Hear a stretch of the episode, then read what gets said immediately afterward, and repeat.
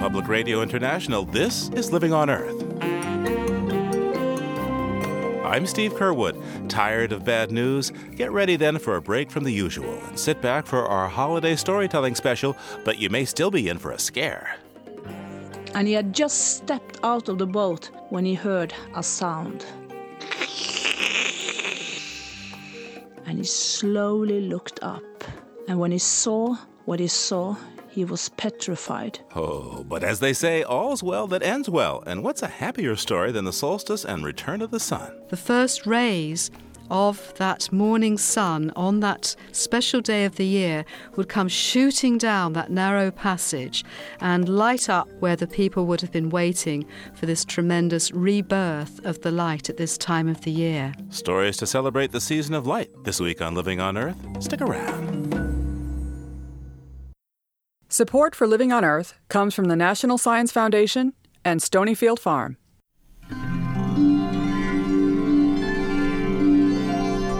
From the Jennifer and Ted Stanley studios in Somerville, Massachusetts, this is Living on Earth. I'm Steve Curwood. The trouble with December, I seem to remember, is the sun gets so lazy and the short days make us crazy. But just as it seems the darkness will win, the time of more light finally begins. So we celebrate the new year with our gifts and good cheer, but the best part of all, for the grown up and small, are the stories we tell as we wish our friends well. So today, once again, for this season of changing light, we take a break from the news.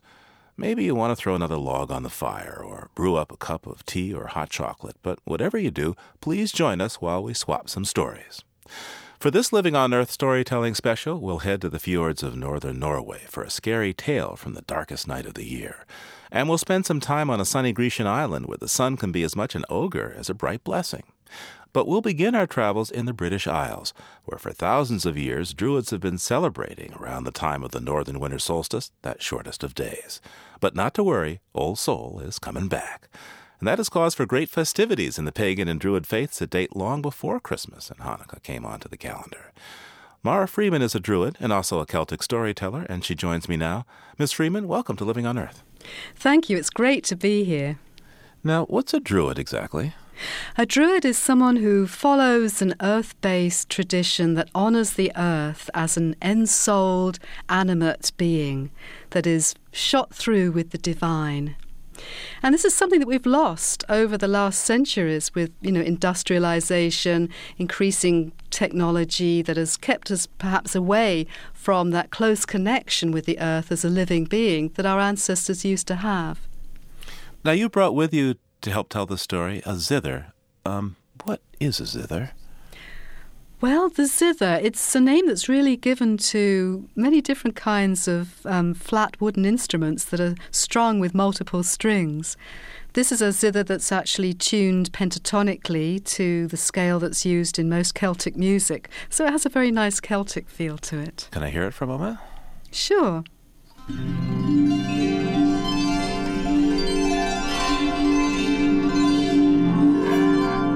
It sounds like I should be heading off to dreamland or something. you have a story for us that comes from the pagan tradition. I wonder if you could tell that to us. Right. Shall I tell you a little bit about the story first, Steve? Sure. This story is actually from Scotland, and um, I, I, should probably tell you that um, for the ancient Celts, there was really two parts of the year the dark part, the winter part, and the summer part. And they were personified or regarded by the people in those times as two faces of a great goddess. And she had different names according to whether this was her winter aspect or her summer aspect. And in the winter, she was called the Cailleach which is a word meaning the veiled one, and she was seen as this rather fearsome old woman of winter. And her bright side, which returned when spring came along, was Bridget, who in Scotland is also known as Bride. And Bride was the young maiden who ushers back the warm, light filled days of the early spring. So this story is actually called The Return of Bride.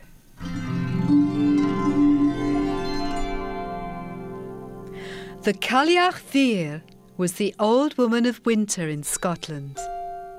She was very tall and very old, and everyone was afraid of her. Her face was blue, and she only had one eye. Her teeth were red as rust, and her long hair as white as an aspen covered with snow. When she was angry, she was as fierce as the biting north wind, and she roared like the sea in storm. Every autumn she struck the ground with her magic hammer and turned the grass into blades of ice. All winter long, the Cailleach kept captive a beautiful young princess named Bride. She was jealous of her beauty and gave her ragged clothes to wear and made her work in the kitchen of her castle in the mountains. Now, the reason the Cailleach Bheur kept Bride a prisoner was because her favourite son, whose name was Angus the Ever Young, had fallen in love with her. Angus lived on the Green Isle of the West, which is also called the Land of Youth, and he never grew any older. The Cailleach knew that if he ever married Bride, he would be able to take his place as the Summer King, and Bride would be his queen. Then the Cailleach's reign would be over. Angus gazed into the well of youth that lies at the heart of the Green Isle. He saw storms and he saw winds, and he saw Bride all alone, weeping in her castle prison. Straightway he went to the king of the Green Isle and said, I must go to her at once and set her free. But the king of the Green Isles said, You cannot go now, Angus, for February, the month of the wolf, has come, and uncertain is the temper of the wolf. Wait a while until the grass begins to grow and flowers start to bloom, and then you shall set Bride free. But Angus said, I shall cast a spell on the sea and a spell on the land, and borrow for February three days from August. And so he borrowed three days from August, and the sun came out and shone like pale gold over mountain and glen, while the sea lay smooth as buttermilk.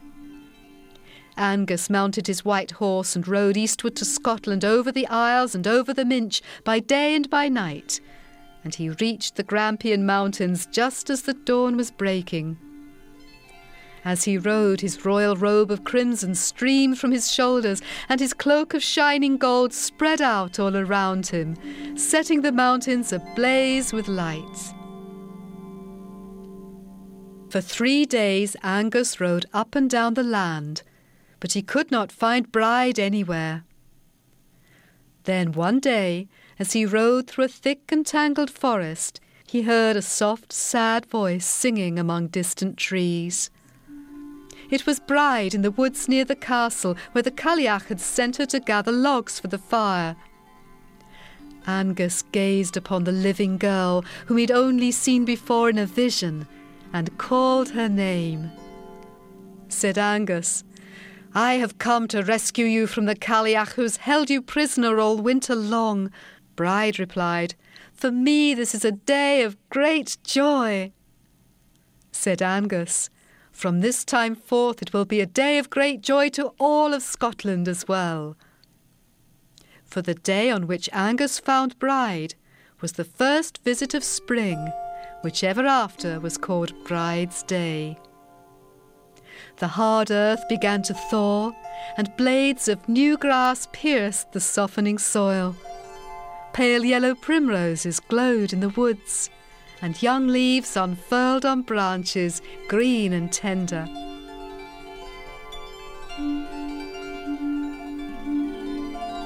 Yet the Cailleach's reign was not yet over. When she found out what had happened, she and her eight hag servants mounted their shaggy black goats and rode out of the mountain to wage war upon Angus and Bride.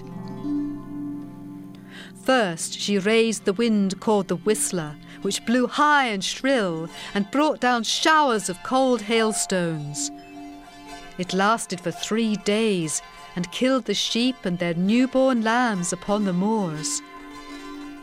Then she raised the sharp billed wind that lasted for nine days and pierced the land to its core, pecking and biting like a sharp billed bird. Finally, she raised the eddy wind that is called the sweeper, whose whirling gusts tore branches from the budding trees and bright flowers from their stalks. Angus was moved with pity for the people, whose horses and cattle died for want of food. He drove the hags back to the far north, where they fretted and fumed in a fury. But that night, the Cailleach Bheur borrowed three days from winter which had not been used, because Angus had borrowed three days from August. The three days of winter were spirits of the storm, and the Cailleach let them loose upon the land, riding on the backs of black hogs. They summoned the snow to the newly ploughed fields and breathed the winds of death into cottage window and stable door. The rivers rose in flood and many were drowned. The days on which this happened were ever after called the Three Hog Days. Then, one bright morning, at the beginning of March, the Cailleach saw Angus riding boldly over the hills on his white horse, scattering her hag servants before him. She felt the unmistakable tide of life rising through the veins of the land and knew it was too strong for her. She flung down her magic hammer and turned into a large grey standing stone on the slopes of the mountain where she was forced to stay until the next winter time returned. Angus and Bride were married, and wherever they stepped, dandelions sprang up beneath their feet, and people called them the little notched ones of Bride. As they rode throughout the land, the linnet sang of Bride's beauty, and so she was known ever after as the bird of Bride. And when they came to the seashore, the first bird that chirped with joy was the oyster catcher, and so he is known as the page of bride. Spring had come at last.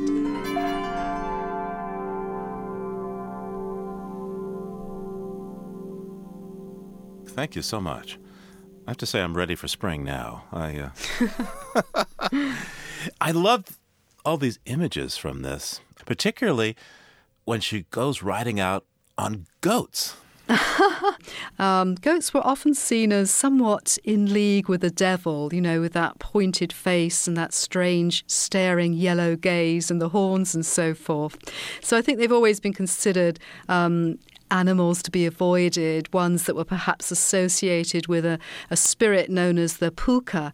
And the puka was a, a, mischievous fairy that could often take the shape of a goat. So it's kind of natural that uh, the goats became the steeds of the Cailleach and her eight hag servants.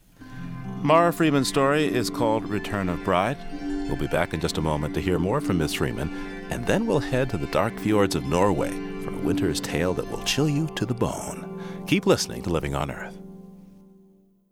It's Living on Earth. I'm Steve Curwood, and I'm still with Mara Freeman, the storyteller who just told us the story of Return of Bride.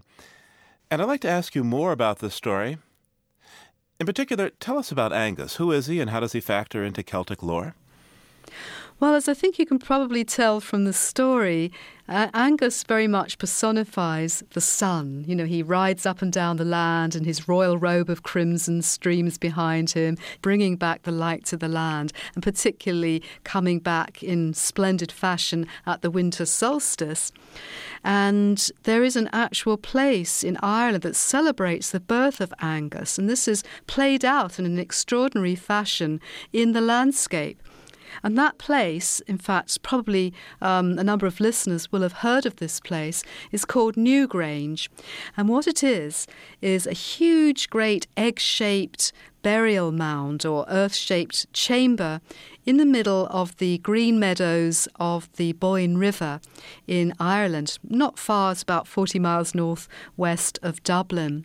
And Newgrange was built, oh, more than 5,000 years ago. It's extraordinary.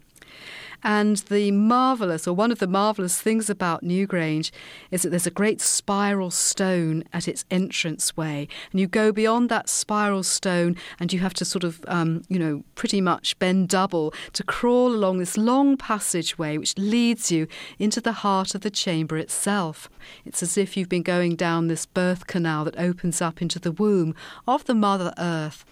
And the womb is filled with these beautiful petroglyphs, rock art full of spirals and shapes that look like suns bursting into life.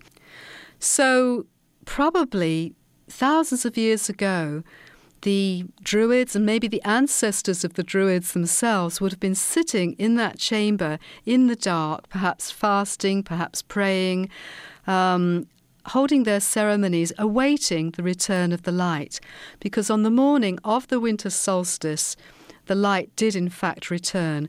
The first rays of that morning sun on that special day of the year would come shooting down that narrow passage through the vagina of the earth herself and light up the womb inside where the people would have been waiting for this tremendous rebirth of the light at this time of the year. Mara Freeman, you love telling this story of the return of bride. Why? Oh, it, it just has all the all the characters. You know, it uh, it's a beautiful story that's a fairy tale in itself, but it's also a story of the land. And for me, the most important, the most vital and vibrant stories of the Celtic and really of all indigenous peoples are to do with the earth herself. And I love the pieces about the linnet and the oyster catcher and the all the little details about nature because this is a true myth. You know, myth is um, a reflection of what really goes on in our world, told as a story that all ages can understand. And so it's a, a true story made alive and made dramatic for all to enjoy. Mara Freeman, thank you so much. Thank you, Steve.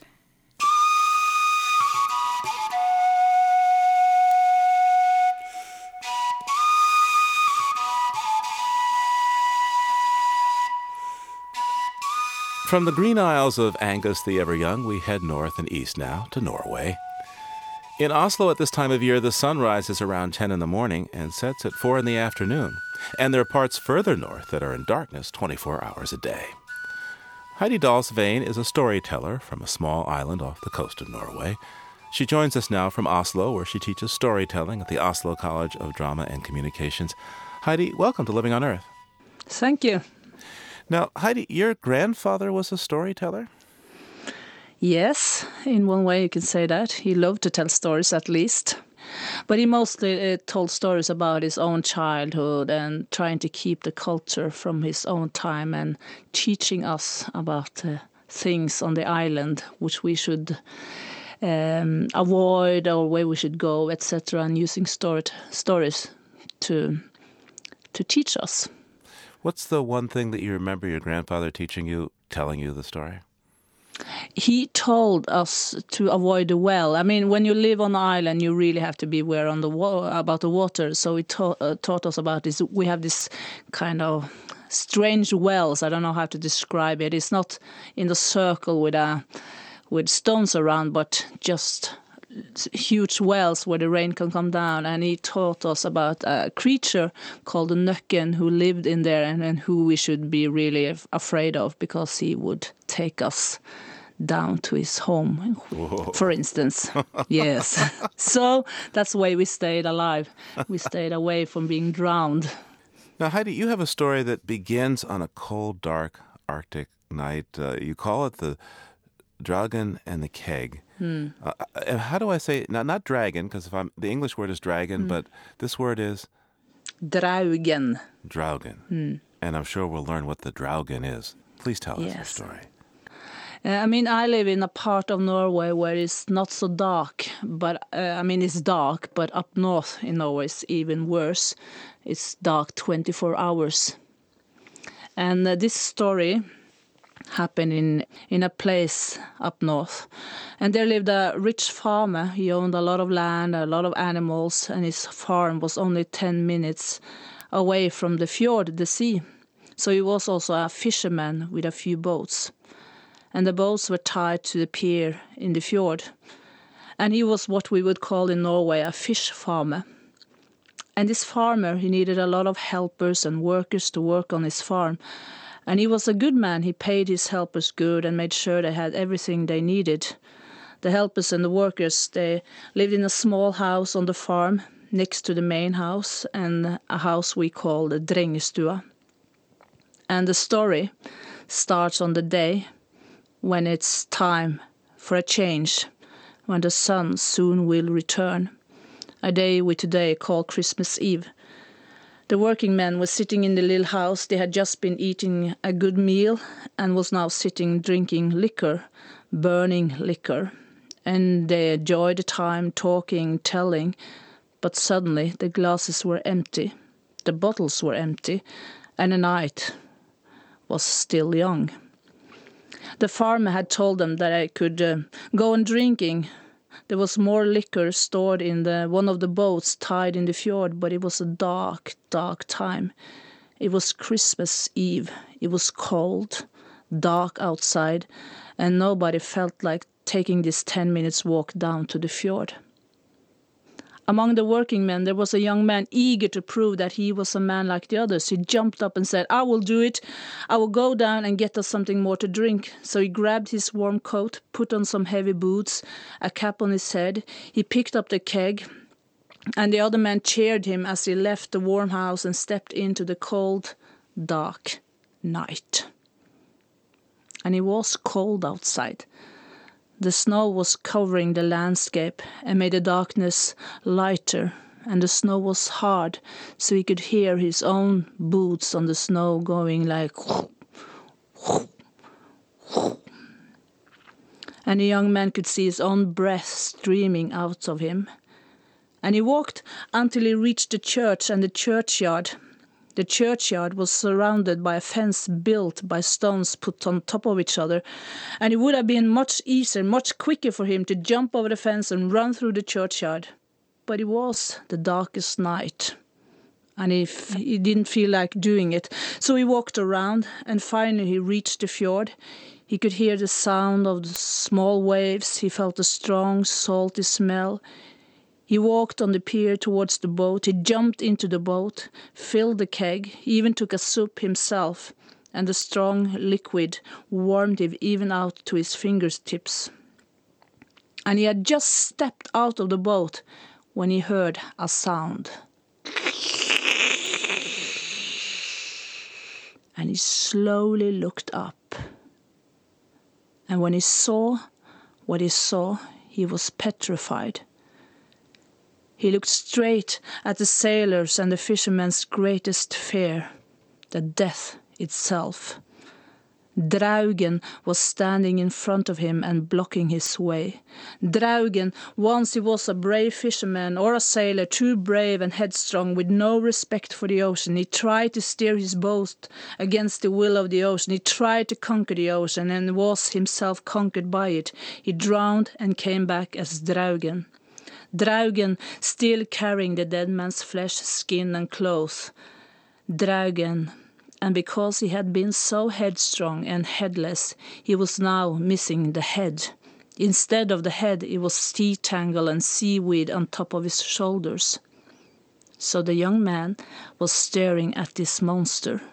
And what could he do? He could not jump into the sea, it was too cold. And there was only one thing he could do. He gathered his strength, took a good grip around the keg, and walked slowly but steadily straight ahead. And when he was so close to Draugen that he could feel the rotten smell, he ran, and with all his force he pushed Draugen into the water, and splash! The Draugen was in the water, and the young man he went on. He did not run, but now he heard the sound behind him. He looked over his shoulder, and he could see not one, not ten dragon, but the whole seashore was covered with the monsters, and he ran. And the young man, he ran as fast as he could. He heard them coming closer and closer, and soon he reached the churchyard, and he realized that he had to run through the churchyard, otherwise they would overtake him. So he jumped over the fence, ran until it was in the middle of the churchyard. Draugen was also over the fence now, but in that moment he heard the bell going doing, doing, doing twelve times in the middle of the most dark night of Norway. And the young man, he got an idea. So on top of his voice, he called out, Please, all Christian souls, help me. And immediately he heard the cracking of coffins, he heard how earth was showed away, and the young man he started to run again. He jumped over the fence on the other side, he stopped, turned, and he saw how the dead people stood up from their graves. Some had been dead for a long time, only skeleton was left. Other had just died. They looked almost as if they were still alive. They grabbed pieces of the coffins, some broke crosses on their graves, and they started to walk towards Draugen, and a fight started. And the young man, he turned. He ran back to the farm. He went inside the small house, house Drengestua, Pale, he was sweaty, and without a word he put a keg on the table, took off his clothes, climbed up to the attic, and fell on his sleeping mattress. And he thought, I wonder if I will survive this darkness. And next morning he woke up, and he thought, I am not insane. He put on his nice clothes, went downstairs, he looked out of the window, and a small light, as if hope was coming back, he could see. And he told the other men about what had taken place the day before. They laughed and said he had been dreaming, it was a fantasy. And then they all went to church because it was a holy day. But when they reached the churchyard, all stopped. They stared. They could see how the churchyard was covered with pieces of crosses and coffins mixed with seaweeds and sea tangles. And the young man thought, Hmm. I wonder who won this fight in this dark night. And that's the end. So, if you live in a fishing community, a farm fishing community, mm. this is the story you hear. Yes, you, you, I mean, in that community, as I grew up in it, you are usually used to people losing someone on the sea. I mean, the sea takes and the sea gives, and uh, I guess in that this creature has been created as a sort of comfort or a sort of warning. Do people still tell this story today? Because the fishing industry is, seems to be just about gone from Norway. The storyteller tells that story. The, the Draugen, I think, for children, for instance, is disappearing as a creature in our minds. Uh, yes, the fishing is disappearing because the fish is disappearing, at all, and also because Norway is uh, an oil nation. So it is the storytellers who keep this uh, this figure alive. You have another story for us about light at this time of year. I was wondering if you could tell that to us now. Yes, but uh, yes, I will do it. Uh, it's a much lighter story also. it's it's about this wanderer, and uh, as he was walking, he came to a hill, and he was standing on top of the hill, and he looked down into a valley, and in this valley he saw a small house, and out of the house he saw a woman running.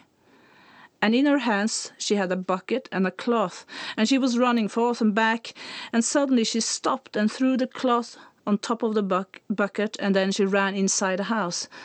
But after a short while, he saw the woman running out of the house with a bucket in one hand and a cloth in the other. And again she stopped. She threw the cloth on top of the bucket and inside she ran. And this continued. And the man thought, What is going on? So he went down the valley towards the house, and as the woman ran out, he stopped her and asked, Excuse me, but, but what are you doing? And the woman, she looked surprised at him and said, It is the light. I mean, in my old house, the light always wanted to be inside my house. But then I built a new house and I cannot get the light inside. She doesn't want to be there. I'm trying to catch her. I get her into my bucket. I run inside the house. I let her out and zoop, she's out again. she does not like my new house. The man looked at the house, and now he realized there was no windows there. They had forgotten to make windows in the house, and ah, the man said, I know a way to get light back to your life. So he made windows, one in each wall, so the light could come from every corner of the world. And the woman, she was so happy. She paid the man well. And he went on, knowing that light is somewhere out there if you're open for it.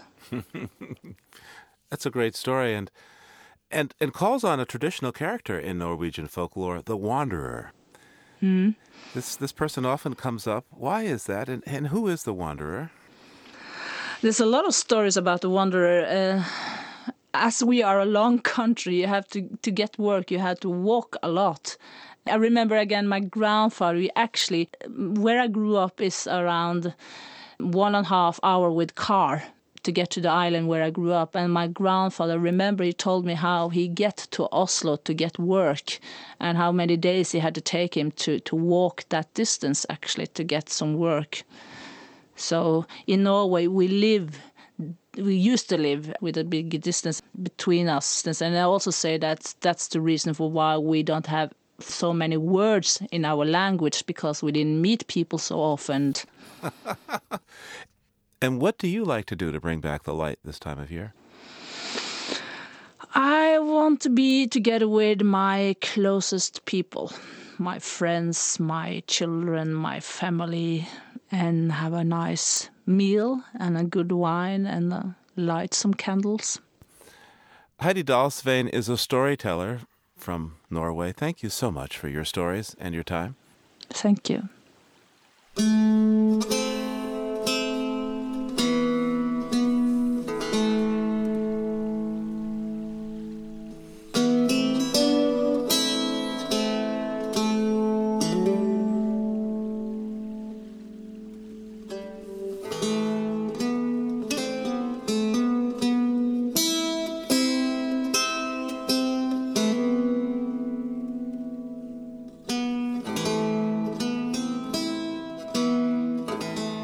Coming up, here comes the Sun Ogre. Stay tuned to Living on Earth. Support for NPR comes from NPR stations and the Charles Stewart Mott Foundation, online at mott.org, supporting efforts to promote a just, equitable, and sustainable society. The Kresge Foundation, investing in nonprofits to help them catalyze growth, connect to stakeholders, and challenge greater support. On the web at kresge.org.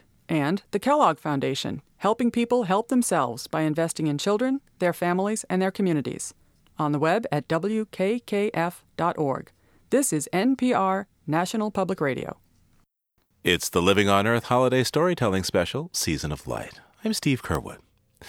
On the sunny hillsides of Greece, light is a part of daily life, of course. Farmers working the fields from sunup to sundown have come to know the sun not just as a source of life and light, but as an ogre breathing heat down upon them.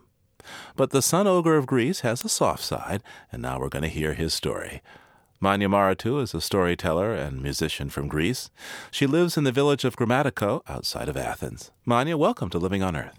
I'm very glad to be here. Now, I understand, Manya, that you brought along a few instruments today. Can you tell me about them? Yes, I have the ney, which is a flute made of a reed. And it's a traditional instrument. And I have my drum, which is also another traditional instrument.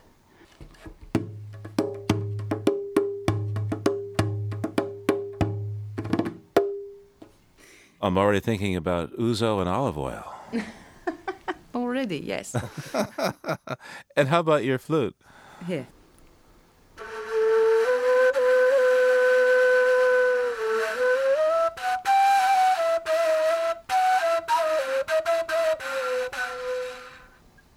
Now, you, you've been a musician for some time. How did you become a storyteller? I became a storyteller the moment I heard that storytelling exists. as a as a profession. And the first time I saw a performance, I was I was hooked. and you haven't been able to stop ever since, huh? I haven't, no. Now, today you're going to share a traditional Greek story with us. Um, can you tell me how old do you think this is and, and where you first heard it? I'm going to tell you a story about the sun, where the sun is an ogre, a being. And um, I think that this story might be very, very, very old because it, it has a mythological feeling to it. And, and uh, I first read it in a book, a collection of Greek stories, and it's a Greek traditional story.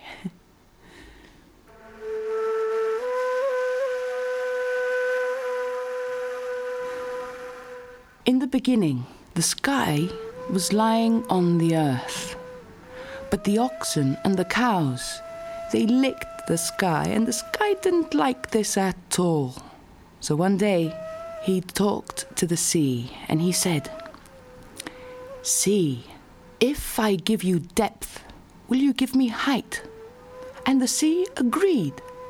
And from that day on, the sky jumped high, high, high, as far away as he could from the earth. And as high as the sky is, that's how deep the sea is. And between the sky and the sea, once upon a time, there was an island. And on that island, there lived a couple, a man and his wife. They were married for about a year, and the wife had just given birth to their first baby.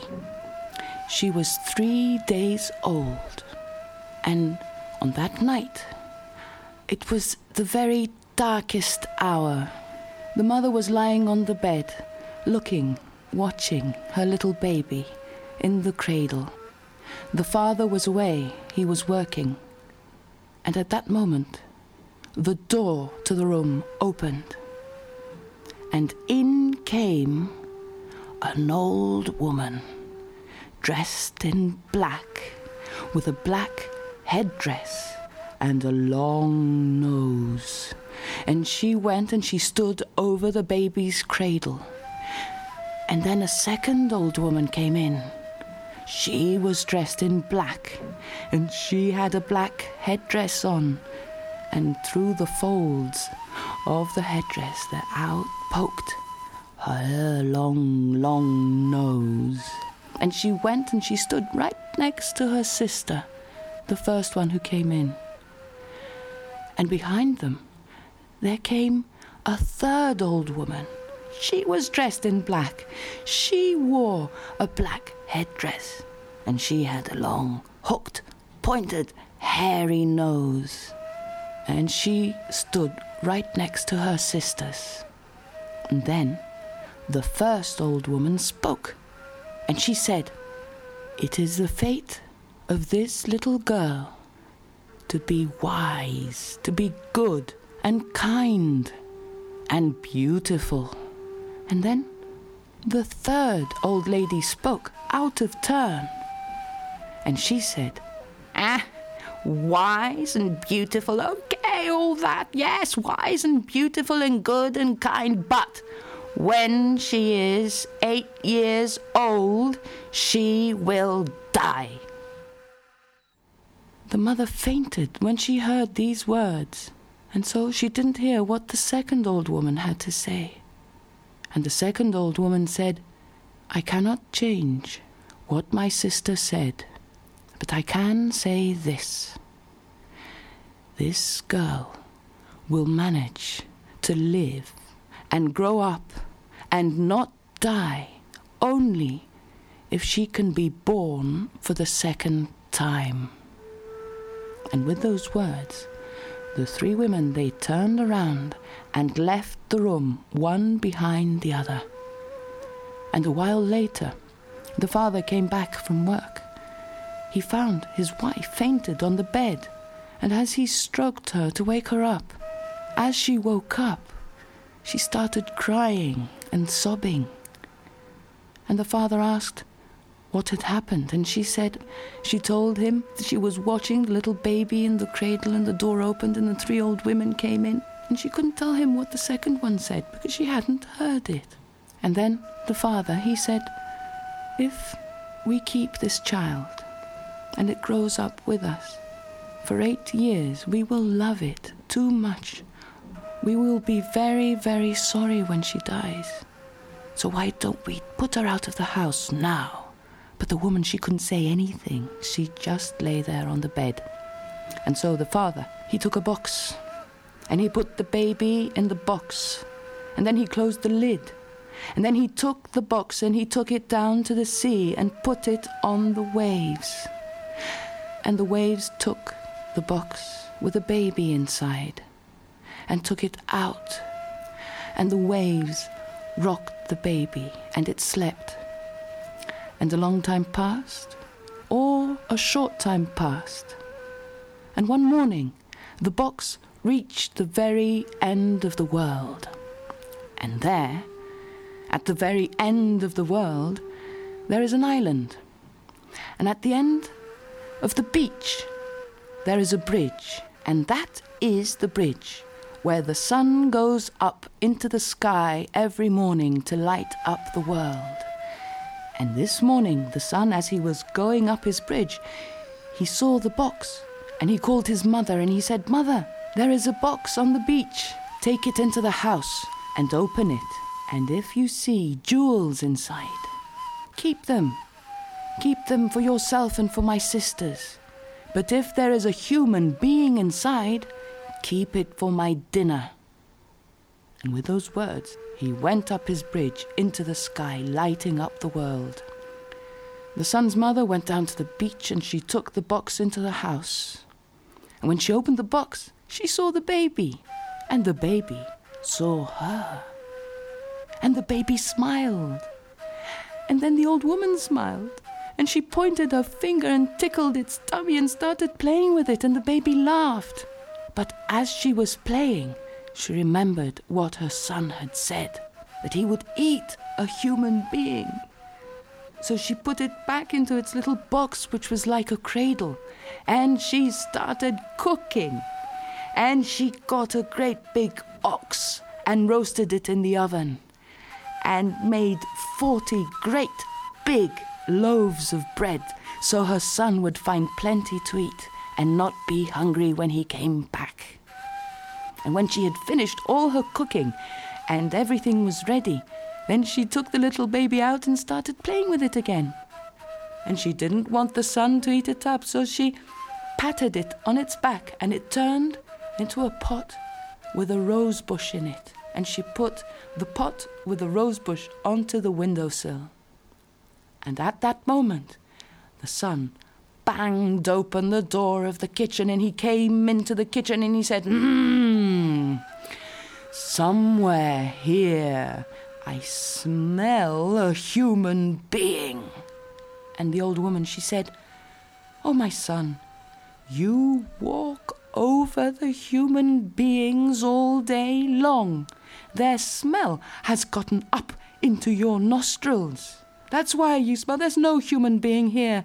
Here, have your dinner. And she brought him the bread, and she brought him the ox, and he ate and he ate until he was full and satisfied. And then he threw his knife and his fork and his napkin onto the table, and he lay back into his chair, and he put his arms on his belly and said, Oh, yes, that was a good meal.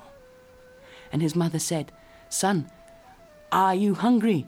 Do you want something else? No, mother, I'm not hungry. Are you sure you're not hungry anymore? Are you sure you don't want me to cook something else for you? And the son, he said, Oh, mother, stop talking about food. I'm full up. But tell me, what was in that box that was on the beach in the morning? And the mother, she took down the pot from the windowsill. She patted it and it turned back into the baby. And she took the little baby girl and put her into the sun's arms. And the sun looked at the baby. And the baby looked at the sun. And he was so beautiful. He was handsome and shining and golden that the baby smiled. And then the sun, he smiled too. And he put out his finger and he tickled the baby's tummy, and the baby laughed, and he started playing with the baby, and he liked it. He liked playing. And he turned to his mother and he said, Mother, we're going to keep this little baby in our home, and she's going to grow up with us. And so, the little girl, she grew up in the sun's home. And the sun enjoyed having her at home so much that sometimes it took him a long time to leave the house in the morning because he was playing with a baby. And sometimes he rushed back much too early to go and tell stories to the little baby at bedtime. And the years passed, and she became a little child. And then more years passed, and she became a young woman. And one day, the sun said to his mother, Mother, I want to marry this young woman. But at that moment, one of the sun's sisters, she spoke and she said, Oh, you cannot marry that girl. And the sun's mother said, And tell me, why can't he marry this girl? And the sun's sister said, Well, it's written in the fate of the sun that he cannot marry a girl who hasn't been born twice. And the sun's mother said, And how do you know that? And the sun's sister said, Oh, how do I know that? I am one of the sun's rays. I shine on the earth and I can see everything that is happening on the surface of the earth, but also hidden things, and I know everything. And then his mother said, the sun's mother said, Oh, huh? You know everything? So how don't you know that this girl has been born twice? The first time, she was born from her mother. The second time, she was born from the sea.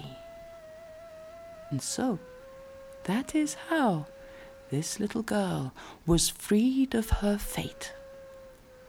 And she lived on in the house of the sun, and she became his wife. And from that day on, the sun, every time he went out, he took all his rays with him because they were jealous. And the girl, she stayed in the house with his mother. But because she was a little bored staying all day long in the house, he let her go out at night sometimes by herself. And he made a lovely dress for her to wear at night when she went out. And on that dress, the sun, he sewed many little lights so they could shine at night and show her the way back so she wouldn't get lost.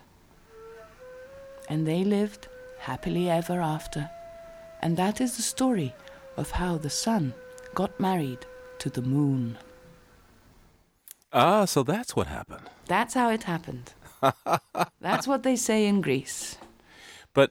Let me tell you this if the sun's out all day and then the moon is out all night, when do they ever, well, get together? Well, the moon is not out all night long. She goes out sometimes, and sometimes she goes out for a lit- very little while, and then goes running back home.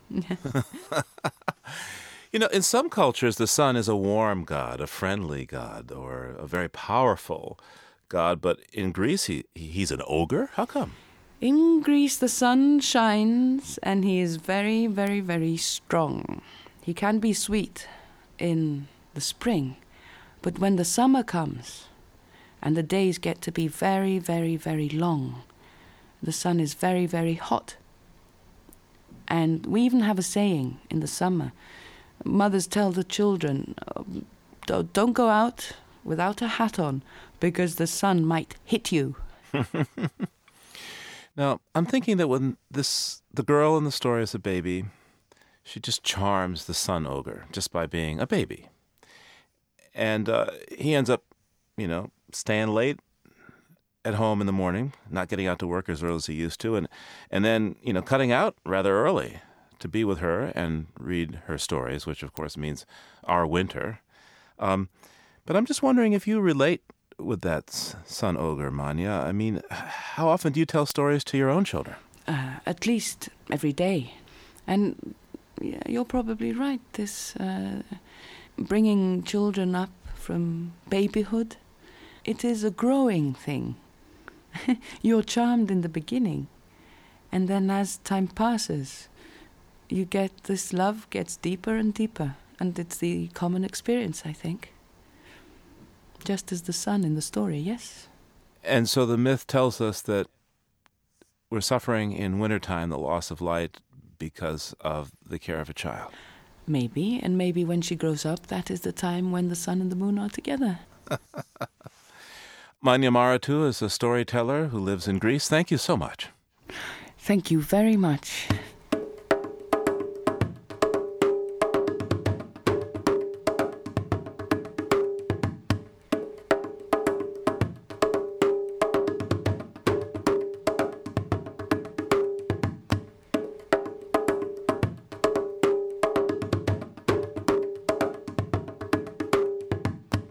Living on Earth is produced by the World Media Foundation. Our holiday program was produced by Ashley Ahern. Our crew includes Eileen Bolinsky, Bruce Gellerman, Tobin Hack, Ingrid Lobet, Emily Taylor, and Jeff Young, with help from Bobby Bascomb and Kelly Cronin. Our interns are Ian Gray and Jennifer Percy. Dennis Foley is our technical director. Allison Lirish Dean composed our themes. You can find us anytime at loe.org. I'm Steve Curwood. Thanks for listening, and happy holidays μακαρόνι και τα Funding for Living on Earth comes from the National Science Foundation, supporting coverage of emerging science, and Stonyfield Farm, organic yogurt, smoothies, and milk. 10% of profits are donated to efforts that help protect and restore the earth.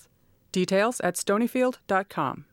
Support also comes from you, our listeners, the Ford Foundation, the Geraldine R. Dodge Foundation, and the Saunders Hotel Group of Boston's Lenox and Copley Square hotels, serving you and the environment while helping preserve the past and protect the future.